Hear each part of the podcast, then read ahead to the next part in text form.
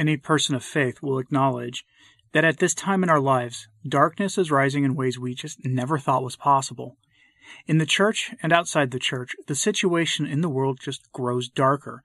We have more bishops breaking from the traditions of the faith every day, and others bowing to Caesar by imposing more draconian restrictions than most secular rulers are in our time.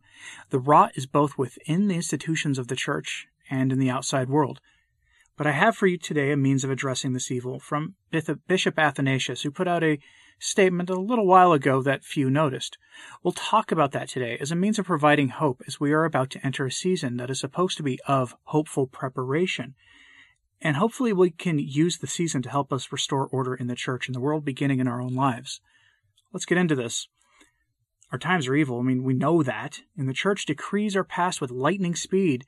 And that by itself is a break from the traditional character of the church. Traditionally, the church moved slowly to address some issues.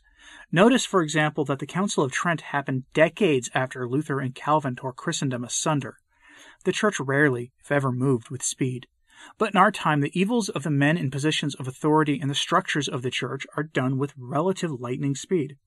Professor Kwasniewski describes this as a time in the history of the church that could be characterized as a one of that was dominated by the stroke of pens.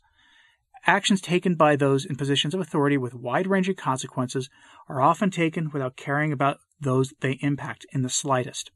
In the church, Professor Kwasniewski describes it this way quote, The history of our time could be described in terms of mighty strokes of the pen. There was the signature of John Twenty-third at the altar of St. Peter's on Veterum Sapientia, which was a dead letter before the ink dried there was Paul VI's signature on Missale Romanum, introducing a new missal for the first time in the history of the Church. St. Pius V did no such thing, as any minimally literate person knows. The Vatican tried to enforce this missal, but it never received full acceptance. A large number of Catholics abandoned the faith, so obviously they did not accept it, and a small number of clergy and laity never abandoned the treasure of the traditional rite. There was John Paul II's signature for the indult provisions, which restored a modicum of dignity to the keepers of this rite. Then came Pope Benedict, who on the seventh day of the seventh month of the seventh year of the new millennium cancelled out the entire basis of the claims made in countless totalitarian dictates of the preceding four decades, who had liberated for the faithful the real treasures of divine wisdom contained in the traditional liturgical books. Finally comes Francis, who with another stroke of the pen consigns Benedict's motu proprio to oblivion and puts in place an ukase of his own, full of errors, contradictions, ambiguities, and omissions, like the rest of his pontificate. Papal history normally moves along slowly, like the motion of planets, or the growth of a great oak tree. We have seen the contrary. Papal history moving so quickly that it becomes a blur. This is another sign that traditionalists have been right all along. Like the Carthusian motto, Stat crux dum volvitur orbis, the cross stands while the world turns. We, or rather the faith, the Mass, the pursuit of holiness, stand still while the post conciliar popes veer this way and that. Many Catholics believe that they are awake to the problems in the Church, but believe that only Francis was the problem. In truth, to some degree, every single one of the conciliar pontiffs, from John Twenty-third to Francis, were promoters of erroneous ideas. The most dramatic of these errors was Paul VI's surrender of the papal tiara, which consequently led to each of his successors not taking the papal coronation oath for the first time since the 7th century, an oath that each pope from St. Agatho to Pope Paul VI swore to not alter the deposit of the faith, even in the slightest. They promised to not change an iota of the faith. This breaks from the past, and it was not an insignificant one. And if you'd like me to do a video on the papal coronation oath, and its history and the consequences for the church since it was broken, let me know in the comments, please. I'll make it a part of my ongoing series about the errors and evils of modernism. Our times are dark, but there is a solution. The church must lead.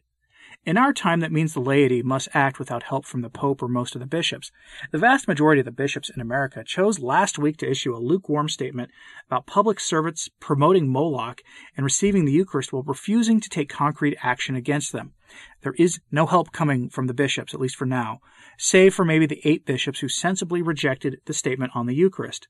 Instead, the body of Christ, the laity, the everyday faithful, must take action ourselves, in the church and in the world. Bishop Athanasius, the auxiliary bishop from Kazakhstan, whose full name, if I say it on this platform, for some strange reason causes our hosts to punish me, said the following of what the role of the church in the world is at this time in history. And remember, when the church has lost its rigidity, when it has decided to embrace the world and its values, the ability to do what Bishop Athanasius says here is called into question. Quoting the bishop Our weapons are the weapons of justice, and these are the weapons, in first place, of prayer and of a saintly life, the weapons of the spiritual help of the holy angels, the weapons of the sacred science, of the sacred apologetics, the weapons of righteous and honest individual and collective protests against the de-Christianization and moral degradation of society. When there is no battle, there is no Christendom. When there is no battle, there is no true Church of God, no true Catholic Church. The dramatic situation of the whole world which is in the power of the evil one, see 1 John chapter 5 verse 19 and 1 Peter chapter 5 verse 8, makes man's life a battle. See the Catechism of the Catholic Church, paragraph 409. The Christian life is indeed a warfare. St. Paul wrote that we wrestle against the powers of darkness. Our battle is not with the flesh and blood, but against principalities, against powers, against the rulers of the darkness of this age, against spiritual hosts of wickedness in the heavenly place. Many people ask what it is that we can do to resist the evil movements we see in the world, this rising darkness that threatens to subsume everything. First, remember to trust in our blessed Lord and his mother, who will crush the head of the serpent under her boot.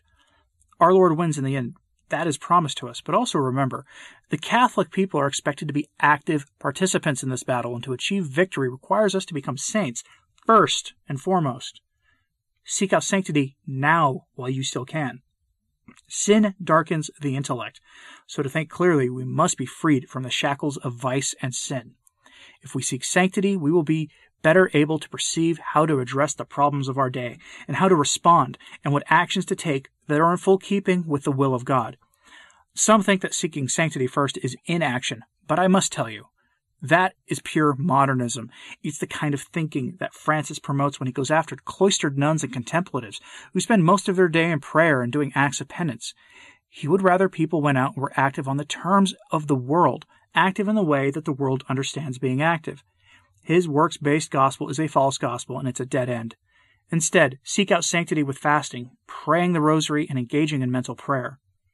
Bishop Athanasius continues his thought. He builds on this idea. Quote, we possess very apt and impressive affirmations of the popes of the modern times about the essential militant characteristic of the Church. Pope Leo XIII taught the enemy forces, inspired by the evil spirit, ever wage war on the Christian name.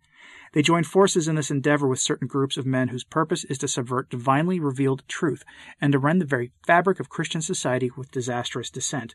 Indeed, how much damage these cohorts, as it were, have inflicted on the Church is well known. And yet the spirit of all previous groups hostile to Catholic institutions has come to life again in that group called the Stonecutter sect, which, strong in manpower and resources, is the leader in a war against anything sacred. See Leo XIII's encyclical Inimica Vis, chap, uh, released on 8th of December 1892. He continues elsewhere. To refrain from doing battle for Jesus Christ amounts to fighting against him. He must, he himself assures us, he will deny before his Father in heaven those who shall have refused to confess him on earth. See Luke chapter 9, verse 26. This is from Encyclical Sapientiae Christianae from Leo XIII. And Leo continues, being quoted by the bishop The enemies of the church have for their object, and they hesitate not to proclaim it, and many of them boast of it, to destroy it outright if possible, the Catholic religion, which alone is the true one. With such a purpose in, and they shrink from nothing, for they are fully conscious that the more faint hearted those who withstand them become, the more easy will it be to work out their wicked will. Therefore, they who cherish the prudence of the flesh and who pretend to be unaware that every Christian ought to be a valiant soldier for Christ, they who would obtain the rewards owing to conquerors while they are leading the lives of cowards, untouched in the fight, are so far from thwarting the onward march of evil, disposed that, on the contrary, they even help it forward. Fighting for the church in our times is a matter of salvation for each of us. Well, I don't have all the answers for you since I am not a prophet, and be wary of anyone who claims to know the future. I can tell you with confidence that whatever it is you are called to do in this will be based on your state in life. But everyone is called to pray and fast. Our Lord gave us extra- uh, instructions for when we fast and when we pray. Not that we should, He assumes that we will. It is a given, a basic requirement of the faith, so don't shirk from your duty. Seek out sanctity while you can, because things will continue to get worse long before the situation in the world improves. Father Ripperger spoke in a video recently where he said that the unbelievable evils we're seeing in the world today are a sign not of the impending victory of Satan, but of his impending defeat. Perhaps that's true. If that's the case, first remember that we don't know what schedule heaven keeps for such things. And remember that as soldiers for Christ Jesus, you are expected to first and foremost to become saints. So pursue that with all your might and will. Advent begins shortly. Do not throw away the opportunity Advent presents for you to become holy. Through the defeat of sin in our life, we will be able to better perceive the moral landscape and better understand how to deal with it. I'll close with this thought from St. Ignatius of Loyola, who was dealing with rising evil in the form of machinations of Luther and Calvin in his own time. His words come from the spiritual exercises, and they are appropriate for our need to do battle against evil by becoming saints. Quote, Love ought to manifest itself in deeds rather than in words. Love consists in the mutual sharing of goods, for example. The lover gives and shares with the beloved what he possesses, or something of that which he has or is able to give, and vice versa the beloved shares with the, the lover. Hence, if one has knowledge, he shares it with the one who does not possess it. And so also, if one has honors or riches, thus one always gives to another. As the church goes, so goes the world. Remember that old adage. The highest office in the church is allied with the same forces we see promoting evil in the world today, and his hirelings are active promoters of evil in many cases. Defeat them by becoming saints clinging to the traditions of the faith and speaking to those who need to hear it, speaking truth to them, regardless of if it makes you unpopular. Our times call for it. I hope you found this helpful. Let me know what you thought of this in the comments, please, and like and subscribe if you haven't. It really does help. As always, pray for the church. I'm Anthony Stine. Ave Maria.